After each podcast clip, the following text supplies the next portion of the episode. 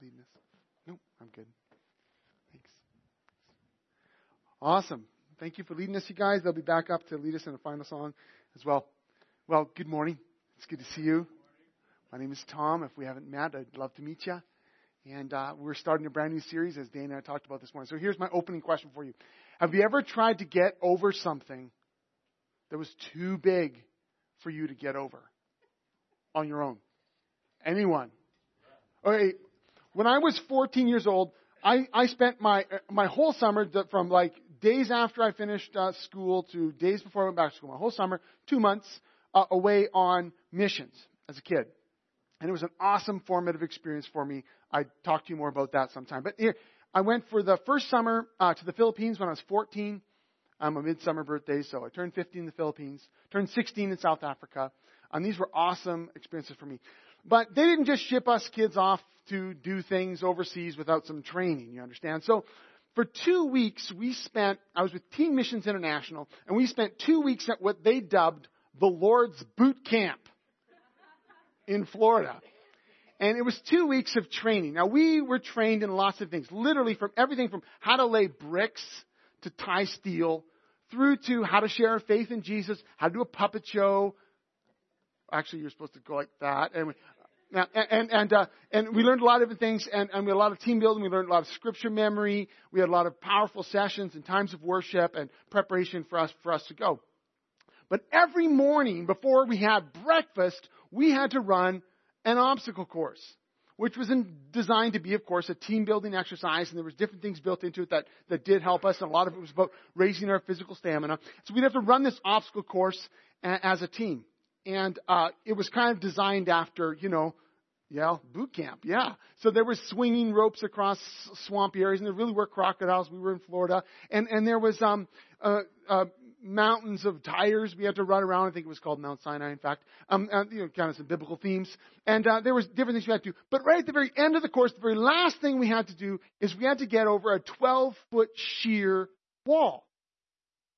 And I don't know how tall 12 feet is, but anyway, so it didn't matter how athletic the jock was, or it didn't matter how fast they were. The reality is nobody could get over that wall by themselves. Even if there was one weird specimen who could, the rest of us would be standing on the other side, unable to cross it. So we had to cross this wall as a team. And so, of course, what you do is you have the light but strong kid got hoisted up first, and then another maybe light but strong kid got hoisted up, and then we'd start all surrounding carefully, and we start lifting people as they were then sort of lifted and pulled over this wall. And there was like 30 of us on this team. So that's pulling every once in a while, about halfway through, maybe the first kid that was up was too tired, so then somebody else would sort of switch him out, and we'd all go over.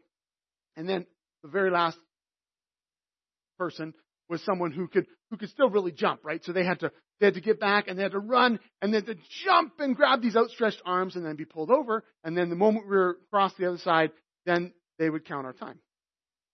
If we didn't run it at a certain amount of time, we had to do it again in the afternoon. Yeah. All right. It was an amazing experience, but that 12-foot wall was something that we couldn't get over by ourselves. We needed each other. And the truth is we go into this series on obstacles of faith, there are obstacles in life that we are never going to be able to get over without the help of other people. Now, that might be obstacles in your marriage. That might be obstacles in your emotional health. There might be struggles, various things that are going on that you recognize, I am not going to be able to overcome this obstacle or get through this thing if I don't access the help of other people. That's just really true. Sometimes we need to lift a hoist. Someone to shout encouragement that all the effort is worth it. Someone to help us get over. This is true for life, but it's really true for faith. Unless we get some help, there are obstacles that can either shut down faith before it even has a chance to grow, or it can stop faith dead before it even starts. And the truth is, there are many obstacles that litter the pathway to life in Jesus. Sometimes people have been hurt. Hurt by church, hurt by family, hurt by a dear friend. And for some reason, that's put an obstacle in their life where they're just saying, I'm not even willing to go there anymore. Sometimes there's people have heard or picked up some piece of misinformation, something from a person they respected who didn't know what they were talking about, something they heard on YouTube, something they overheard in the coffee room or whatever, and this piece of misinformation has sort of got lodged in their mind, and they aren't even maybe examining it. But for whatever reason, it just prevents them from even looking further down that road of faith.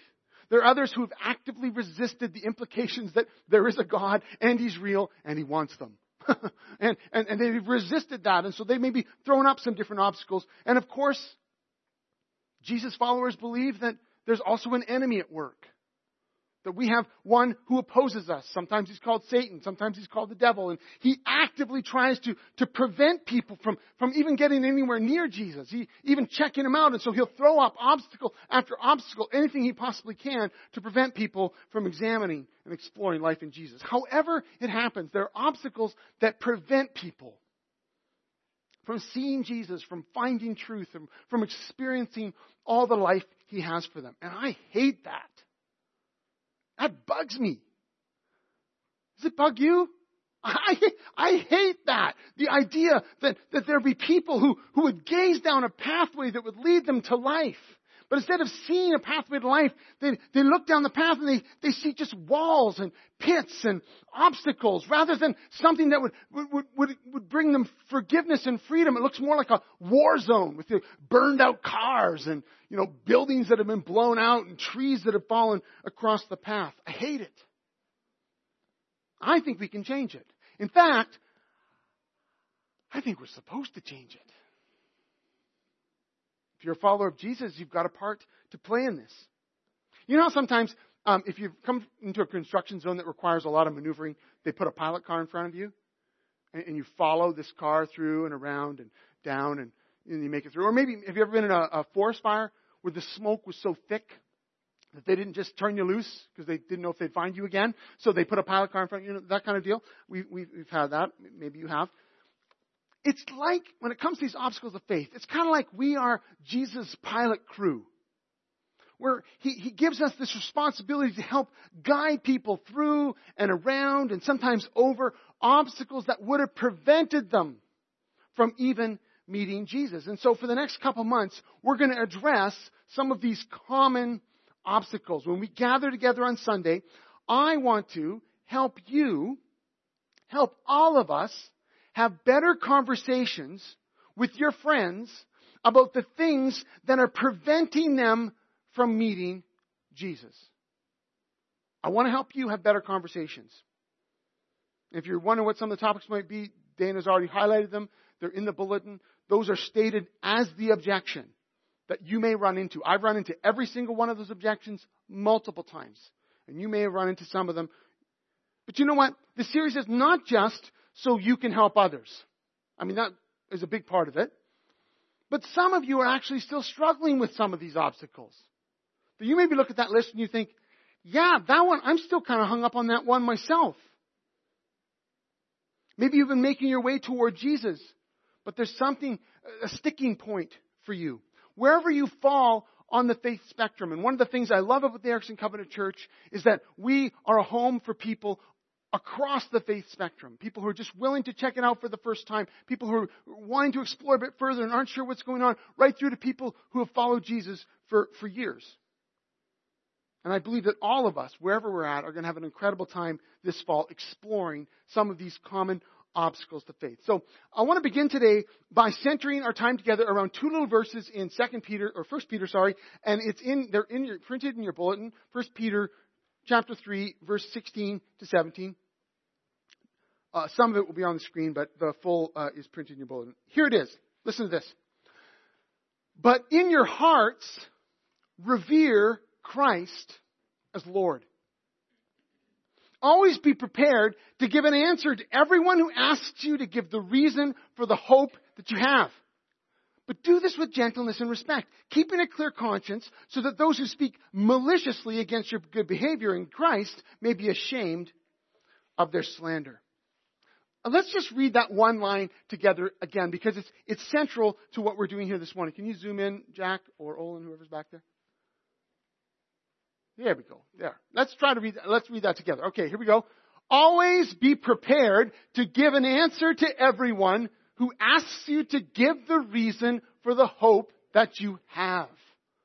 Always be prepared. I mean, my opening question for us this morning is, are you prepared? Like, are you ready to give an answer to someone who finally, and I'm not going to say, tell me, friend, what is the reason for the hope that you have in Christ? They're not going to ask it that way. They're going to say, what's up with that? I thought we were going quadding this weekend. What do you mean you're, serving people? They're going to ask you a question about your priorities. They're going to ask you a question about how you're making it through a difficult experience. They're going to begin to inquire why you care about the things you care about. However they ask, are you prepared? We talked last week about the importance of building faith bridges for people and how one of those things is that we as a church have mouths that speak.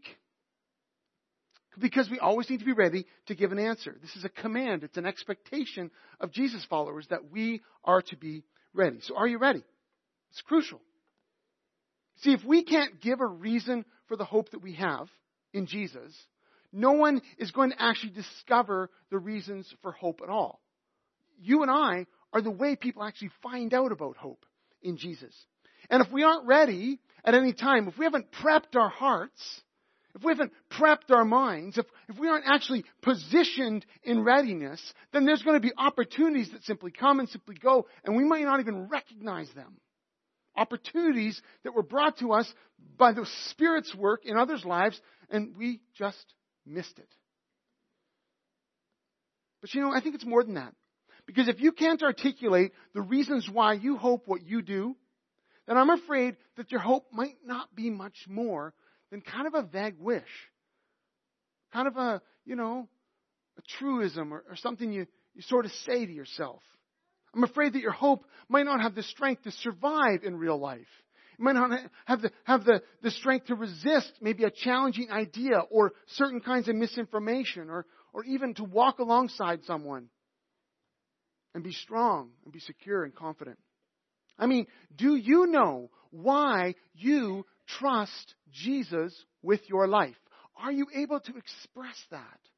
Not in a bunch of churchy words, but in real heart language. Are you able to describe to people why you need a Savior? Why you need forgiveness in your life?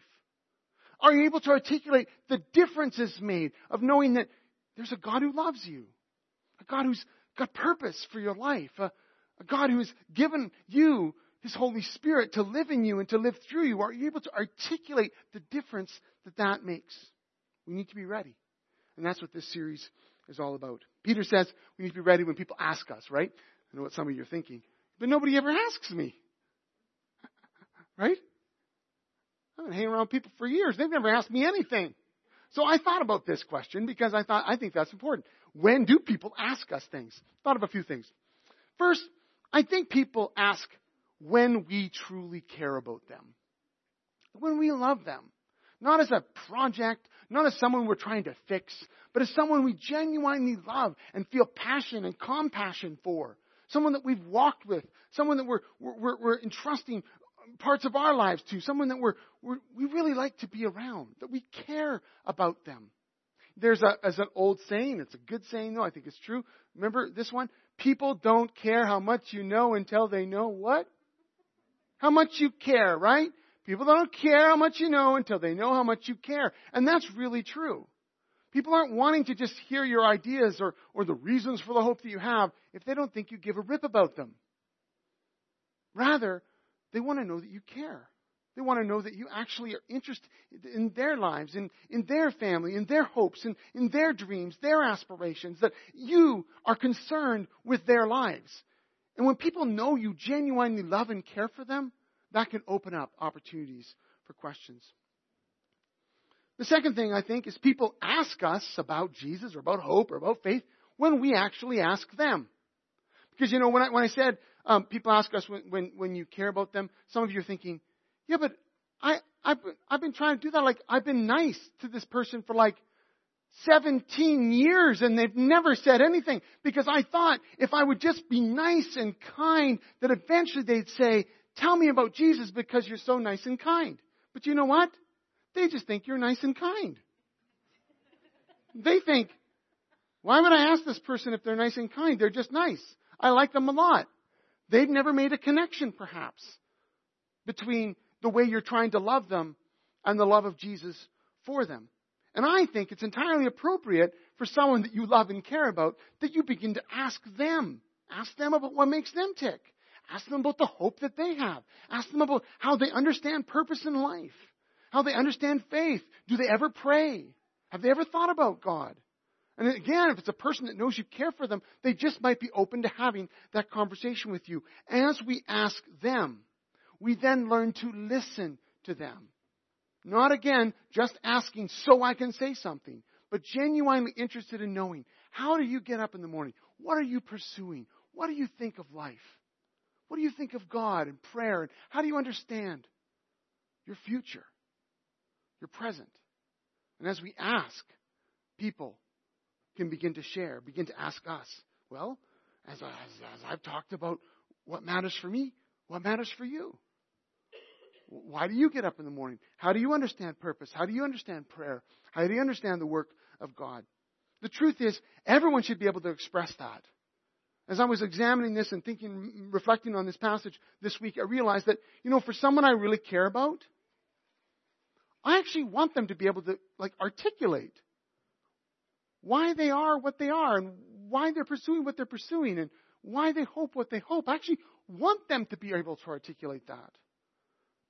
Maybe they won't come to faith in Jesus, but I want them to know. I want them to be able to articulate where they're at because I care for them and I love them. So ask them.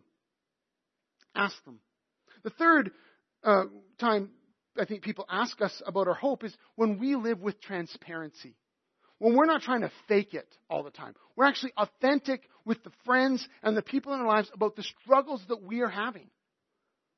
Maybe we're having a family struggle. Maybe we're wrestling it out with one of our kids. Maybe we're experiencing a bit of a mental health crisis ourselves. Maybe we're feeling listless and discouraged. I don't know what it is, but we're transparent about maybe a financial struggle or maybe a struggle at work or with our in-laws. Whatever that is. When we're transparent and authentic with those friends, and they see us wrestling for real, and yet in that wrestling, expressing hope in Jesus, trust in his work, prayer, as we're real with people and authentic with people, and they see us living that out, I believe that will also inspire them to ask. The context of this letter, 1 Peter, is to a group of Christians who are really struggling. We're suffering. Some of them were suffering because they're of their faith in Jesus. And it was bringing them into conflict with their owners for slaves. It was bringing them into conflict with other people within their guild, within their community. And it was written to a church that was suffering.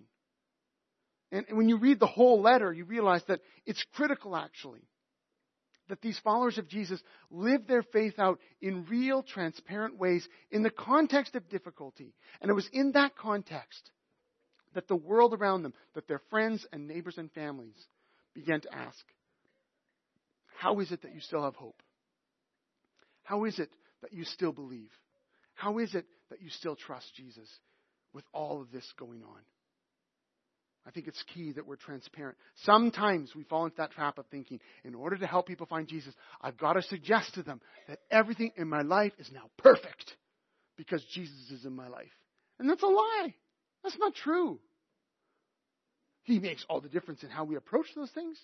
He makes all the difference in how we think about them and access his power and his presence in those things. But there is still lots of difficulty. And we can show people and invite people into that, and they will see the hope that we have. And then fourth, I think people ask our hope when they it's related, but when they see something in us that they don't have. Now, you have friends, I have friends who are indifferent to all of this. I invited someone to Alpha this week, and they said, I'll be really honest, Tom, I'm very happy with where I'm at spiritually, and I don't really have any questions. Okay. Come for the free meal is what I said. But that's just true, right? And I know that. And so I know there's people in our lives, as our friends, people we care about, who just don't care right now and just don't see the need. And so we stay present in their lives, and we love them, and we're there, and we do life with them, and we care, and we keep sharing, and we keep talking. We're authentic. We're real. What I found is they may not be ready right now. And we pray that there will come a time when they will. I find in my life that often it's when something does happen, something shifts. There's a health crisis. There's a job crisis. There's something that has shaken their world. That then at that moment they realize, I don't know what's going on here. I don't have something firm to stand on. I don't have hope, but I know that Amanda does. I know that Marvin does. I know that Brian does. And I'm going to go and I'm going to begin to talk to them. I've told you years ago, I think I told this story here about I was trying to reach out to this one guy, and I was going out choking through smoke breaks with this guy and a whole bunch of other smokers. It was years ago when they still smoked outside public buildings. And in my effort to connect with this guy, and we would spend many hours talking about many, many, many things. Now, I never knew that there was someone else there who Jesus was also reaching. This was another woman was present in many of our smoke break conversations. And this person was probably one of the harshest, most difficult people I had ever met. And I just, frankly, didn't even pay attention to her because I thought, there's no way she's coming to know Jesus. I'll keep focusing on this guy. Now, I didn't think that mentally, but I just, she was difficult. And about 2 years later, I got a random phone call from this woman who was experiencing a major health crisis with cancer. And at her very bottom, she remembered, I kid you not, there was a guy who would stand out on smoke breaks and talk about Jesus. Didn't know my name, didn't know where I was from, but she thought the poli-sci prof would know who I was. So she called him. He didn't know exactly, but he thought the history prof would know, and the history prof knew. And then we connected. And within about 6 months, she had come to know Jesus. About 9 months later, I baptized her, and she has had lots of struggles since, but she's been following Jesus now for many years. What I learned through that is a couple things. One, God is often doing something that is way beyond your field of vision. Be faithful, be present, love people, talk about Jesus, let him do the rest, okay? Whole message in there. But I also realized that there was a point in her life where she was not open. But then something shifted in her life. Something changed. And it was at that moment she remembered, by the Spirit's prompting, remembered a Christian who had been present in her life in some way. And because of that, she came to know Jesus. However it happens, we need to be ready when people ask. And this whole series that we're looking at this fall is designed to help you be ready. To help you have, equip you, I hope, to have healthy, helpful conversations. But it's not just about what we say, is it? It's not just about what we say. What we say about Jesus matters. But how we say what we say about Jesus matters even more. Listen to the second verse again. It says, but do this. Do what? Give a reason for the hope that you have. But do this with gentleness and respect, Peter says, keeping a clear conscience so that those who speak maliciously against your good behavior in Christ may be ashamed of their slander. What we say about Jesus matters, but how we say what we say about Jesus matters even more. Because we don't win people by fighting dirty. We don't point people to Jesus by being a jerk, by being patronizing. We don't help people find and follow Jesus by becoming just a little bit more obnoxious or arrogant. Now, this should be just a collective sigh of relief right now. Yeah, because some of you thought that's what it meant. Oh my goodness, to share Jesus, that means I've got to become this weird person that is kind of looking down their nose at everyone and always one-upping them in a conversation and being a little bit pushy and a little bit brash. That is not what it means. In fact, those kind of tactics end up pushing people further away. What are we to do? Peter says we're to answer for our hope in Jesus with gentleness and with respect. Jesus was so gentle and so respectful to people who had obstacles between him and them. There were things strewn all across the pathway that prevented people from really experiencing his life. And Jesus would go out of his way to remove those obstacles and help people connect with him. one of the classic stories, one of my personal favorites. I've preached about it here. You can go back into our archives and see it. It is the story of a foreign woman with a history of failed relationships. And this Samaritan woman, as she's called, because she's not named in the story in John chapter 4, has so many obstacles that prevent her from coming to trust her life with Jesus.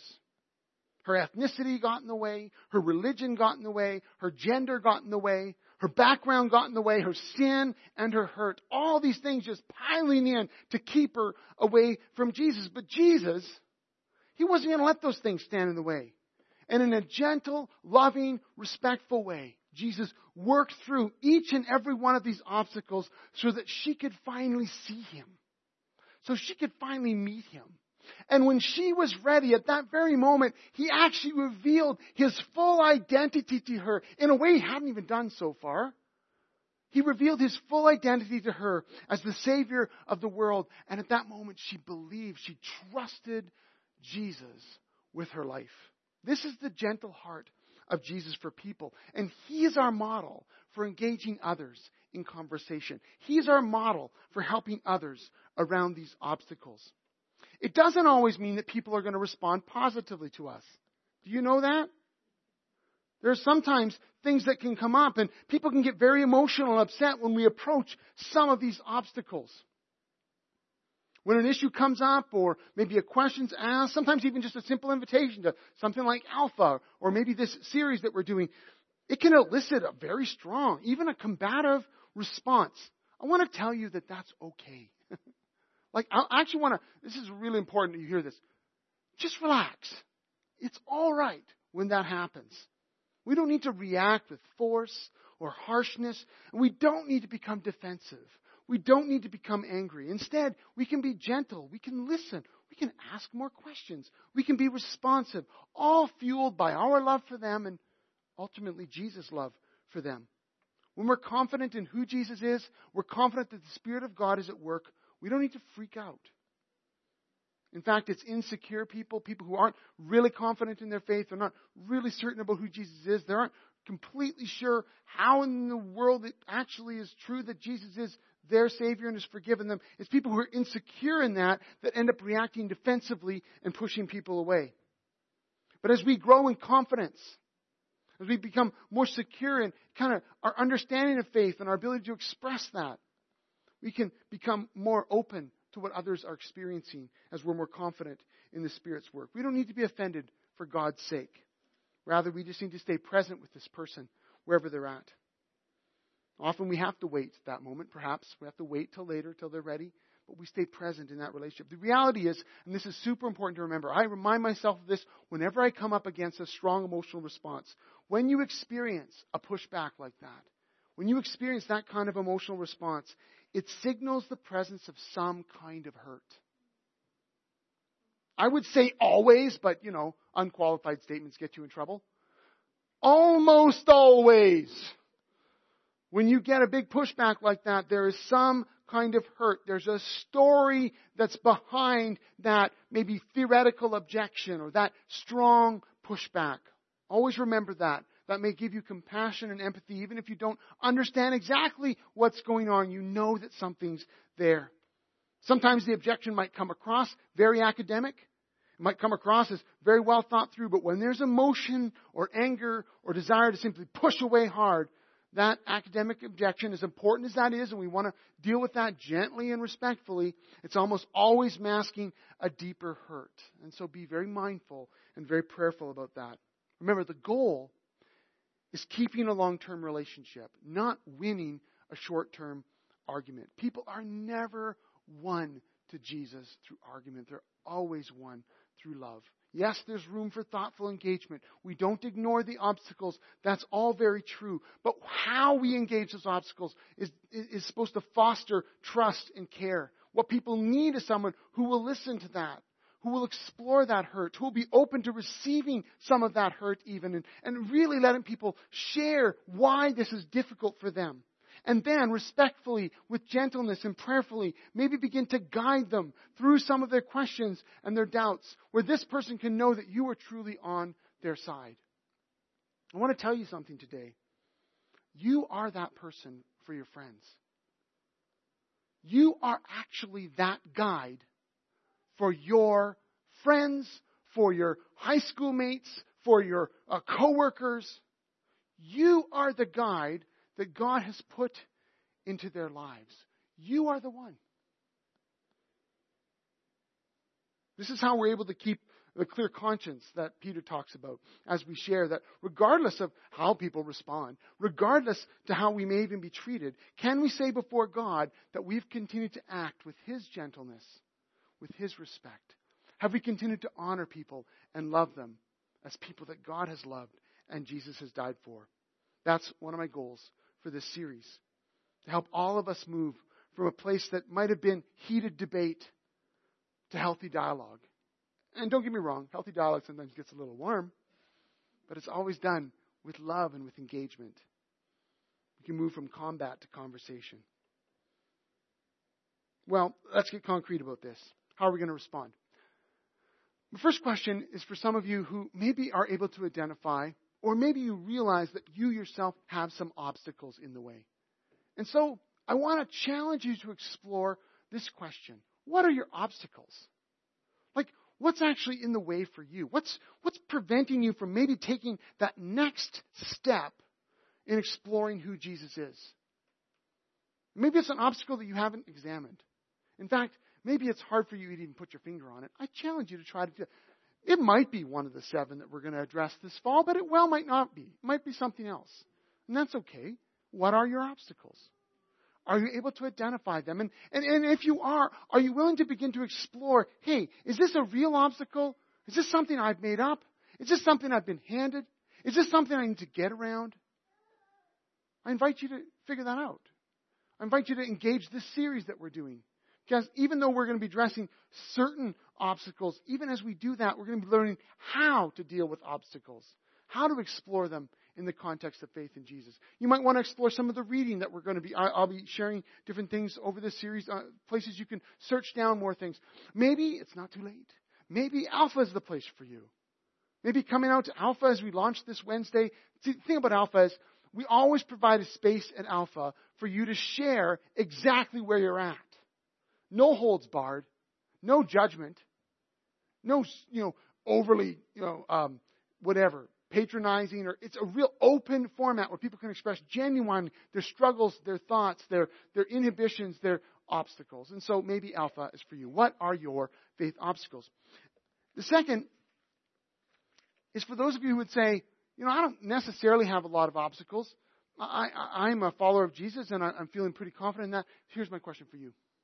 Are you in the ready position to actually tell your friends? Like, are you really ready? Not just mentally, but in your heart. Are you really ready? And if you've struggled to answer that question, I invite you to look back over the last year and ask yourself, how many times have I had opportunities to share about the hope I have in Jesus? How many conversations am I getting into? Because that might reveal for you how ready you are, or maybe how much you need to be prepared more. What are the obstacles your friends have? Can you describe them? When you looked at the list of these obstacles that we provided, were you able to identify obstacles that some of your friends might have? Maybe the question would be, how will you initiate conversations with your friends, with your family, with your workmates about what obstacles they might have? How will you initiate that? Maybe through initiating a conversation about that, you'll have an opportunity to explore further and be the guide that God has made you to be. Maybe you'll be able to even invite them to this series. But what's most important is that you and I are in the ready position. In the end, this is all about helping people see Jesus, introducing them to Jesus, helping us get a vision for who Jesus is. I want to circle back to the very start of the verses we looked at today. Before Peter told us anything about being ready, he told us that we need to get our hearts right. He started this little verse by saying, these two verses by saying, in your hearts, revere Christ as Lord. All the answers that we give, all the engagement we have, all the questions and the obstacles and the reasons, it all comes down to one person. It's all about revering Jesus, about loving Jesus, about letting Jesus into our lives, to lead in our lives. This idea of Christ as Lord is suggesting that we're saying that in the very core of who I am, I'm being led by Jesus, who is this loving, respectful, gentle person who is tearing down obstacles so people can experience life. And I'm letting him lead me into that. The only reason we have any hope to answer for is because Jesus is real. And he's alive, and he's compelling, and he's amazing, and he's satisfying. And he's the one person that really, truly can change everything for our life today and our life to come.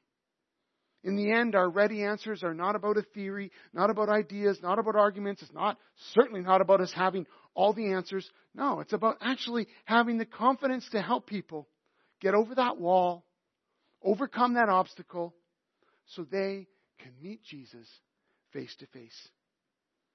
So we, as followers of Jesus, as people begin to explore Jesus, we're being invited to let Jesus in, into our hearts, letting him lead us, so that we do everything we can to make his greatness known, his magnificence proclaimed, the experience of freedom that everyone can have, making that accessible to people all around. So my question as we close, are you ready to help people overcome the obstacles that are keeping them away from Jesus? That's our hope for the series. Let me pray as Dave and his team comes up to lead us again. Jesus, we want to see you. You are the one, as the team is going to lead us now, you're the one who is mighty to save. That is your desire, your heart, that people experience freedom and purpose and forgiveness, that they begin to discover all that you are and all that you have for them. And Lord Jesus, I ask that you would fill us with your Holy Spirit, that we would be compelled and empowered and excited to go into our friendship circles, our work circles, our play groups and our high school classes and connecting with friends over the fence or maybe people from afar, that we would embrace your calling on our lives, and as you fill us with the Spirit, that we would be these good guides who help people around obstacles, over pitfalls, and through to a meeting with you. Fill us with your Holy Spirit, Lord. Fill us as your church. May you empower us as we go today. In your name we pray. Amen.